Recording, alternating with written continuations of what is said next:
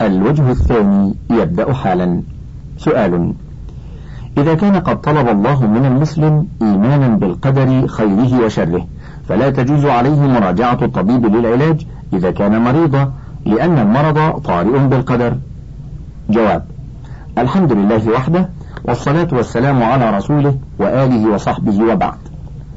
تعاطي الأسباب من علاج المرض وطلب الرزق وغير ذلك لا ينافي القدر.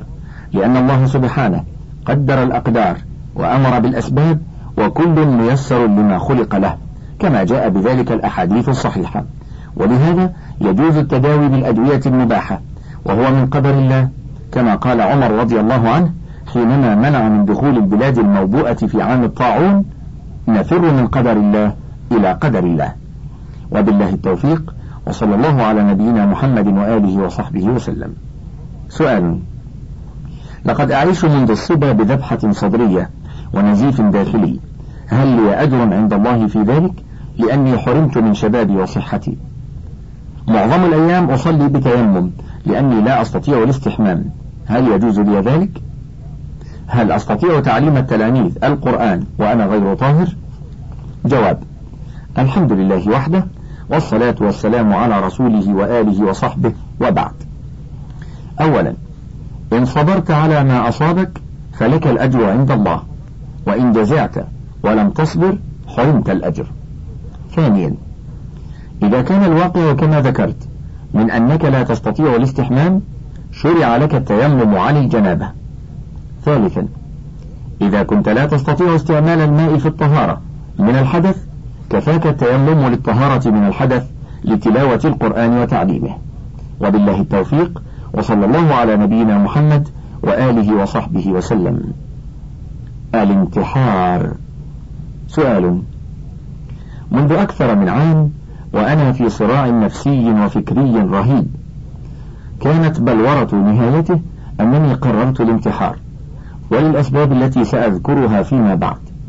وإنني أملك من القوة والقدرة والشجاعة ما يجعلني أقدم على الانتحار.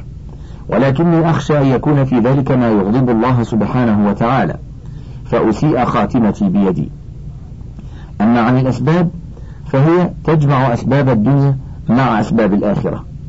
فمنذ صغري وأنا دائما إنسان منحوس بلغة أهل الدنيا.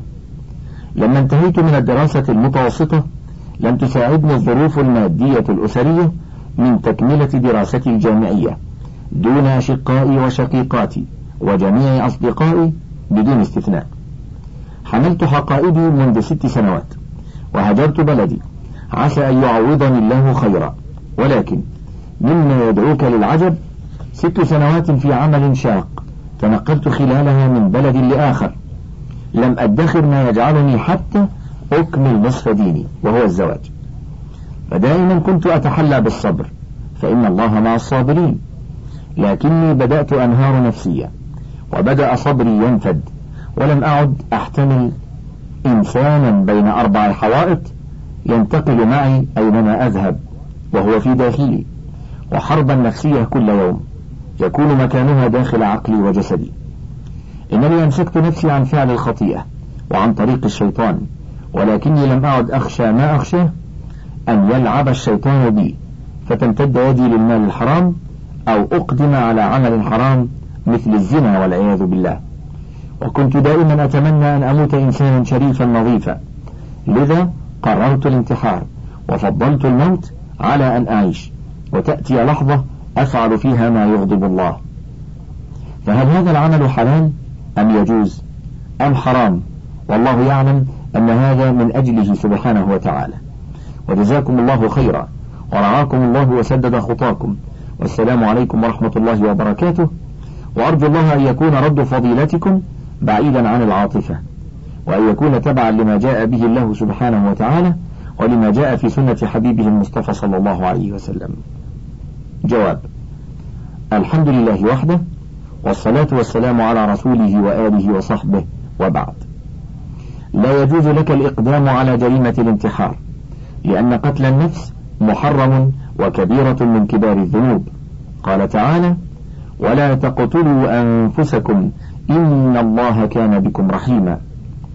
وثبت أن النبي صلى الله عليه وسلم قال إن دماءكم وأموالكم وأعراضكم عليكم حرام.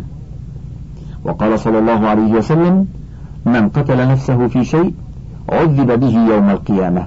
متفق عليه.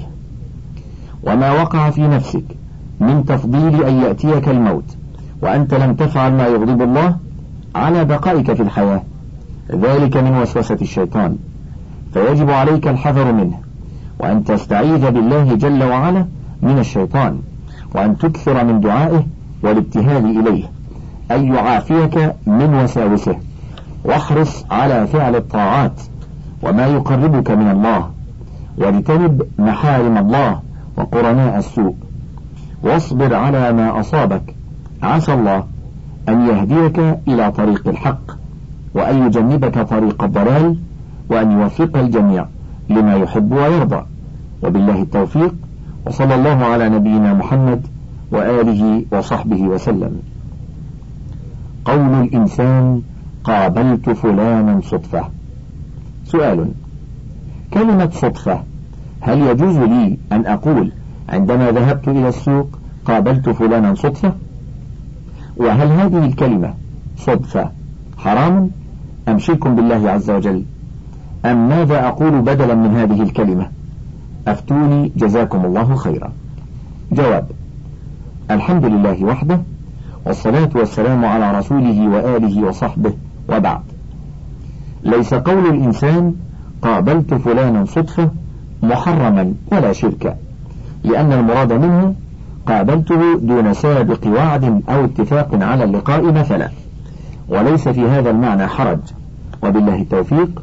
وصلى الله على نبينا محمد وآله وصحبه وسلم. تم بحمد الله المجلد الثالث.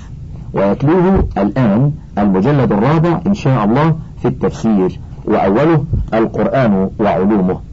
عزيزي المستمع لازلنا مع الشريط الأول في المجموعة الخامسة. ونبدأ الآن في التفسير والمجلد الرابع. القرآن وعلومه. سؤال نقرأ في القرآن الكريم. وقال موسى إني عذت بربي وربكم الآية. وكذلك وقال فرعون يا هامان بن لي صرحا الآية. وأمثال هاتين الآيتين الكثير في القرآن. فكيف نسمي هذا قرآنا وكلام الله القديم؟ جواب الحمد لله وحده والصلاة والسلام على رسوله وآله وصحبه وبعد. الكلام يطلق على اللفظ والمعنى ويطلق على كل منهما وحده. وناقله عمن تكلم به من غير تحريف لمعناه ولا تغيير لحروفه ونصبه مخبر مبلغ فقط. والكلام إنما هو لمن بدأه. أما إن غير حروفه ونظمه مع المحافظة على معناه فينسب إليه اللفظ حروفا ونظما وينسب من جهة معناه إلى من تكلم به ابتداء ومن ذلك ما أخبر الله به عن الأمم الماضية كقوله تعالى وقال موسى إني عذت بربي وربكم من كل متكبر لا يؤمن بيوم الحساب. وقوله وقال فرعون يا هامان ابن لي صرحا لعلي أبلغ الأسباب. فهاتان تسميان قرآنا وتنسبان إلى الله كلاما له باعتبار حروفهما ونظرهما لأنهما من الله لا من كلام موسى وفرعون لأن النظم والحروف ليس منهما. وتنسبان إلى موسى وفرعون باعتبار المعنى فإن كان واقعا منهما هذا هو وهذا وذاك قد علمهما الله في الأزل وأمر بكتابتهما في اللوح المحفوظ. ثم وقع القول من موسى وفرعون بلغتهما وفق ما كان في اللوح المحفوظ. ثم تكلم الله بذلك بحروف أخرى ونظم آخر في زمن نبينا محمد صلى الله عليه وسلم. فنسب إلى كل منهما باعتبار. وأما وصف كلام الله بالقدم فلم يعرف عن الصحابة رضي الله عنهم ولا عن أئمة السلف رحمهم الله. وإنما كان أهل السنة يقولون أيام المحنة كلام الله غير مخلوق ويقول مخالفوهم كلام الله مخلوق. فوصف كلام الله بأنه قديم اصطلاح حادث. ولو جرينا عليه قلنا كلام الله قديم النوع حادث الآحاد. لأن الله تعالى لم يزل متكلما ولا يزال متكلما بما يشاء حتى إنه لا يتكلم يوم القيامة مع المؤمنين والكافرين وغيرهم بما يشاء. كما ثبت في الصحيحين عن عدي بن حاتم رضي الله عنه عن النبي صلى الله عليه وسلم أنه قال ما منكم من أحد إلا سيكلمه ربه ليس بينه وبينه ترجمان. الحديث مع أحاديث أخرى في الموضوع. وبالله التوفيق وصلى الله على نبينا محمد وآله وصحبه وسلم. سؤال إن أحد أصدق الأصدقاء طعن في صحة المصاحف التي بين أيدينا اليوم مدعيا أن التحريف دخلها حسب قوله من مصحف امتنع صاحبه عن إعطائه إلى عثمان بن عفان رضي الله عنه وكان باليمن. ولقد أخذ صديقي يشرح لي ودلني على الكتاب الذي أخذ منه معلوماته التي يجادلني بها. ولكن كان قد أثار غضبي وامتنعت عن الإذعان إليه. وبهذا كتبت مستفتيا سيادتكم عن هذا وطالبا منكم إمدادي بمعلومات عن نقل القرآن لأنني أتعرض لمثل هذا بحكم انتمائي لجماعة تبليغ. جواب الحمد لله وحده والصلاة والسلام على رسوله وآله وصحبه وبعد. القرآن كلام الله جل وعلا أخذه جبريل عن الله وقرأه على محمد صلى الله عليه وسلم واستمعه محمد صلى الله عليه وسلم من جبريل وأخذه منه. كما تكلم به الله جل وعلا وحفظه الله تعالى في قلب محمد صلى الله عليه وسلم قال تعالى لا تحرك به لسانك لتعجل به. إن علينا جمعه وقرآنه فإذا قرأناه فاتبع قرآنه ثم إن علينا بيانه. وقال ابن جرير رحمه الله في تفسيره اختلف أهل التأويل في السبب الذي من أجله قيل له لا تحرك به لسانك لتعجل به. فقال بعضهم قيل له ذلك لأنه كان إذا نزل عليه منه من شيء عجل به يريد حفظه من حبه إياه. فقيل له لا تعجل به فإنا سنحفظه عليك. وقال آخرون بل السبب الذي من أجله قيل له ذلك أنه كان يكثر تلاوة القرآن مخافة نسيانه فقيل له لا تحرك به لسانك لتعجل به إن علينا جمعه لك ونقرئك فلا تنسى انتهى. وقال تعالى إنا نحن نزلنا الذكر وإنا له لحافظون والذكر هو القرآن. وقد حفظه الله على المسلمين وتلقاه أصحاب النبي صلى الله عليه وسلم عن نبيهم صلى الله عليه وسلم كتابة وحفظا وبلغوه الأمة غضا طريا لم يدخله شيء من التحريف أو النقص. وقد جمعه أبو بكر الصديق رضي الله عنه في خلافته بواسطة زيد بن ثابت رضي الله عنه ثم جمعه عثمان في خلافته على حرف واحد لئلا تختلف الأمة في ذلك. ومن قال إنه غير محفوظ أو دخله شيء من التحريف أو النقص فهو ضال يستتاب. فإن تاب وإلا وجب على ولي الأمر قتله مرتدا لأن قوله يصادم قول الأمة وقول الله عز وجل قال تعالى إنا نحن نزلنا الذكر وإنا له لحافظون يصادم إجماع الأمة كذلك على حفظه وسلامته. ولهذا أنكر علماء المسلمين على الشيعة الباطنية زعمهم أن القرآن الذي بين أيدي المسلمين ناقص وأن الذي عندهم هو الكامل وهذا من أبطل الباطل. وبالله التوفيق وصلى الله على نبينا محمد وآله وصحبه وسلم. سؤال سمعت بعض العلماء يقول أيهما أفضل القرآن أم عيسى ابن مريم؟ جواب الحمد لله وحده والصلاة والسلام على رسوله وآله وصحبه وبعد. القرآن كلام الله غير مخلوق. وعيسى من البشر مخلوق. ولدته مريم بنت عمران فالقرآن أفضل. وبالله التوفيق وصلى الله على نبينا محمد وآله وصحبه وسلم. سؤال هل القرآن كلام أو هو دعاء كما يقول بعض الناس؟ جواب الحمد لله وحده والصلاة والسلام على رسوله وآله وصحبه وبعد. القرآن كلام الله سمعه جبريل عليه السلام من رب العالمين. ونزل به على محمد صلى الله عليه وسلم وتلاه عليه وهو مشتمل على أدعية ربنا لا تزغ قلوبنا بعد إذ هديتنا وهب لنا من لدنك رحمة إنك أنت الوهاب. وهي آية من كلام الله تعالى. وبالله التوفيق وصلى الله على نبينا محمد وآله وصحبه وسلم. سؤال هل القرآن المكتوب في المصاحف حاليا هو عين كلام الله سبحانه وتعالى أو أن له كلاما آخر غير المكتوب بين أيدينا. جواب الحمد لله وحده والصلاة والسلام على رسوله وآله وصحبه وبعد. القرآن المكتوب بين أيدينا هو كلام الله عز وجل تكلم به حقيقة وسمعه منه جبريل عليه السلام ونزل به جبريل على النبي صلى الله عليه وسلم وقرأه وأمر بكتابته. فكتبه الصحابة رضي الله عنهم وتناقله السلف إلى أن بلغنا. وبالله التوفيق وصلى الله على نبينا محمد وآله وصحبه وسلم. سؤال بما تحدى الله تعالى من يشكون في نزول القرآن على الرسول صلى الله عليه وسلم؟ جواب الحمد لله وحده والصلاة والسلام على رسوله وآله وصحبه وبعد. تحداهم الله تعالى بأن يأتوا بمثل القرآن أو عشر سور أو سورة فعجزوا عن ذلك. قال تعالى أعوذ بالله من الشيطان الرجيم. قل لئن اجتمعت الإنس والجن على أن يأتوا بمثل هذا القرآن لا يأتون بمثله ولو كان بعضهم لبعض ظهيرا. وقال تعالى أم يقولون افتراه؟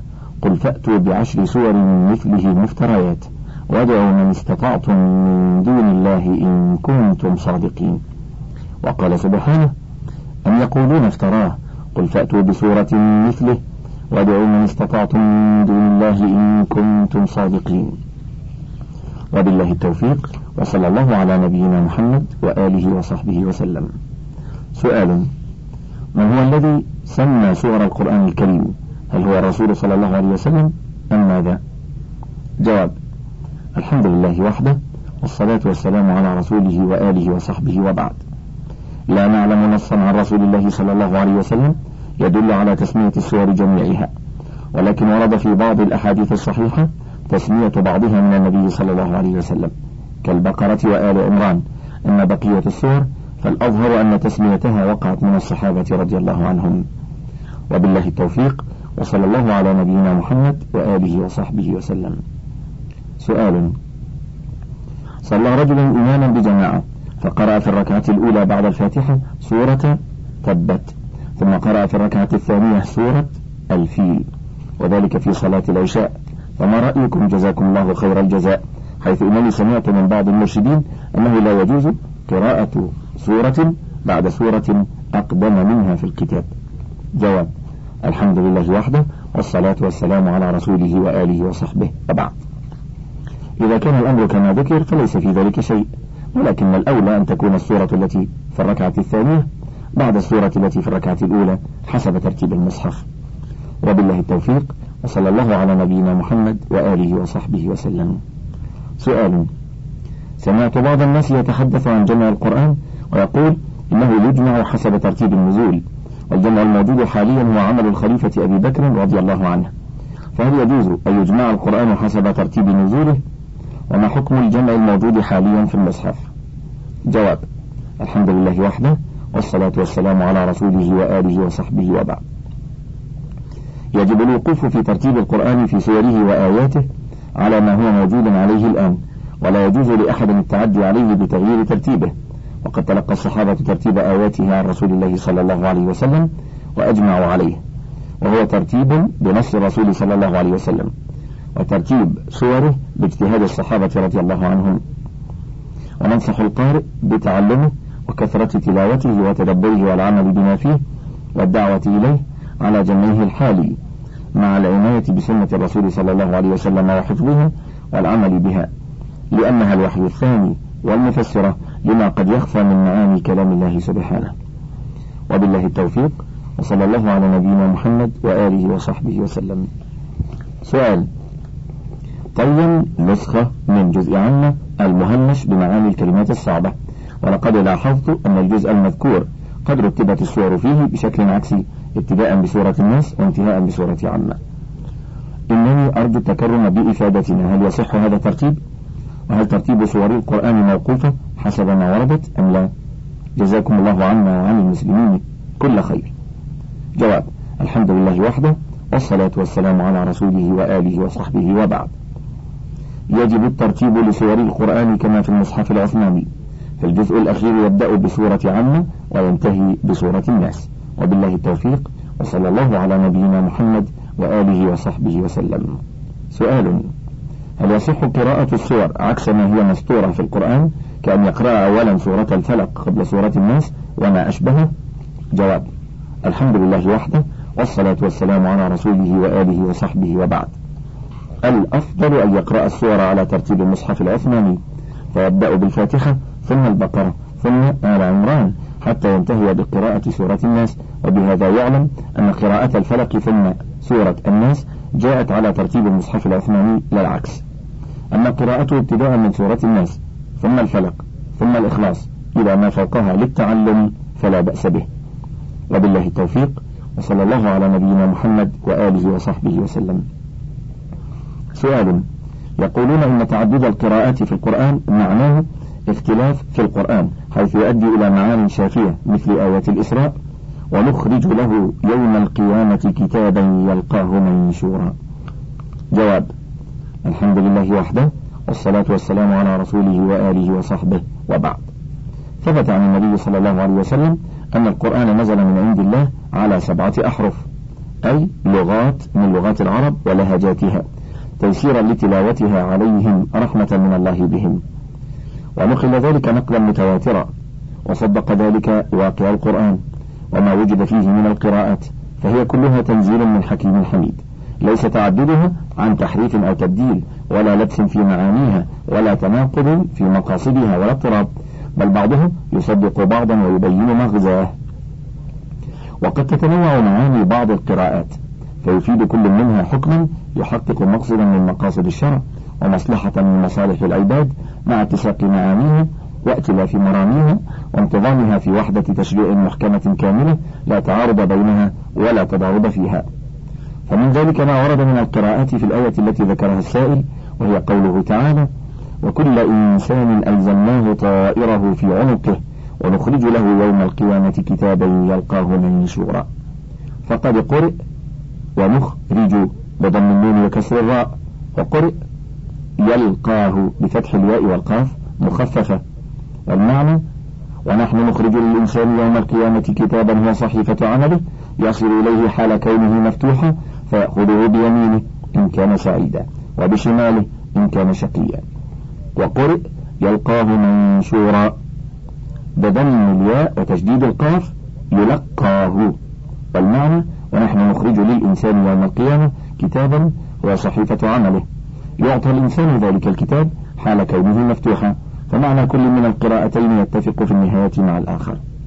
كأن من يلقى إليه كتاب فقد وصل إليه ومن وصل إليه الكتاب فقد ألقي إليه. ومن ذلك قوله تعالى في قلوبهم مرض فزادهم الله مرضا ولهم عذاب أليم بما كانوا يكذبون. قرئ يكذبون؟ فتح الياء سكون الكاف كسر الذال. بمعنى يخبرون بالأخبار الكاذبة عن الله والمؤمنين. وقد قرئ يكذبون ضم الياء فتح الكاف تشديد الذال المكسورة. بمعنى يكذبون الرسل فيما جاءوا به من عند الله من الوحي. فمعنى كل من القراءتين لا يعارض الآخر ولا يناقضه بل كل منهما ذكر وصفا من أوصاف المنافقين. وصفتهم الأولى بالكذب في الخبر عن الله ورسله وعن الناس. ووصفتهم الثانية بتكذيبهم رسل الله فيما أوحي إليه من التشريع. وكل حق فإن المنافقين جمعوا بين الكذب والتكذيب. ومن ذلك يتبين أن تعدد القراءات كان بوحي من الله لحكمة لا عن تحريف وتبديل. وأنه لا يترتب عليه أمور شائنة ولا تناقض أو اضطراب بل معانيها مؤتلفة ومقاصدها متفقة. وبالله التوفيق وصلى الله على نبينا محمد وآله وصحبه وسلم. سؤال. ما مخرج حرف الضاد وبأي صوت يظهر حينما يؤدى من مخرجه الأصلي؟ بعض الناس في بلادنا باكستان والهند يقرؤونه غدواد أو دواء. غدواء أو دواء أو شبيها بالدال المفخمة فيظهر فيظهر صوت الحرف في قوله تعالى ولا الضالين ولا الضالين أو ولا الدوالين أو ولا الدولين على الترتيب. والآخرون منهم يقرؤونه مشابها للضاء المعجمة. ولا الضالين.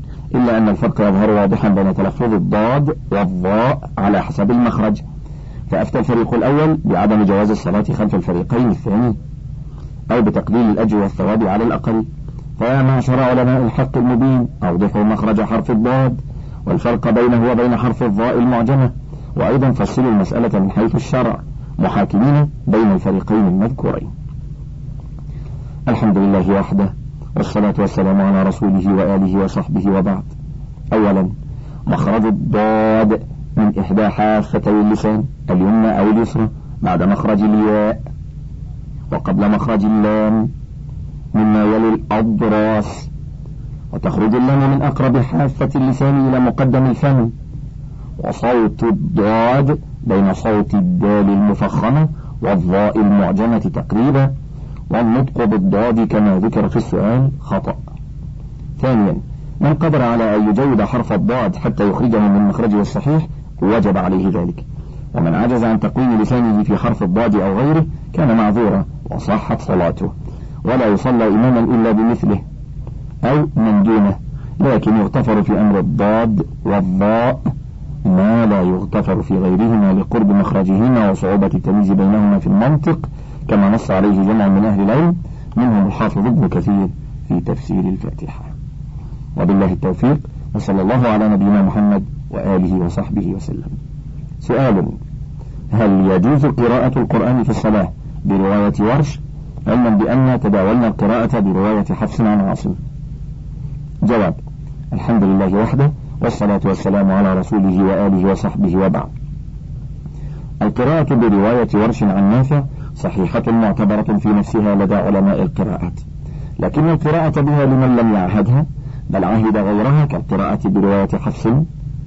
مثلا تثير بلبلة في نفوس المأمومين فتترك القراءة بها لذلك. أما إذا كان القارئ بها في صلاته منفردا فيجوز لعدم المانع. وبالله التوفيق. وصلى الله على نبينا محمد وآله وصحبه وسلم. سؤال قرأت في القرآن الكريم كله إن رحمة الله قريب. والتاء مفتوحة مع أنها تاء ساكنة مؤنثة فما الحكم في ذلك؟ جواب الحمد لله وحده الصلاة والسلام على رسوله وآله وصحبه وبعد. إن رسمها على ما ذكر متبع فيه الرسم العثماني وأن التاء فليست بساكنة بل مفتوحة. وبالله التوفيق وصلى الله على نبينا محمد وآله وصحبه وسلم. سؤال أيهما أفضل في نهار شهر رمضان المبارك قراءة القرآن أم صلاة التطوع؟ جواب الحمد لله وحده والصلاة والسلام على رسوله وآله وصحبه وبعد. كان هديه صلى الله عليه وسلم في شهر رمضان الإكثار من أنواع العبادات وكان جبريل يدارسه القرآن كل ليلة وكان إذا لقيه جبريل أجود بالخير من الريح المرسلة وكان أجود الناس وأجود ما يكون في رمضان لما يكثر فيه من الصدقة والإحسان وتلاوة القرآن والصلاة والذكر والإعتكاف. هذا هدي الرسول صلى الله عليه وسلم في هذا الباب في هذا الشهر. أن المفاضلة بين قراءة القارئ وصلاة المصلي تطوعا فتختلف باختلاف أحوال الناس وتقدير ذلك راجع إلى الله جل وعلا لأنه بكل شيء محيط. وبالله التوفيق وصلى الله على نبينا محمد وآله وصحبه وسلم. انتهى الشريط الواحد والأربعون من فتاوى اللجنة الدائمة للبحوث العلمية والإفتاء وله بقية على الشريط الثاني والأربعين.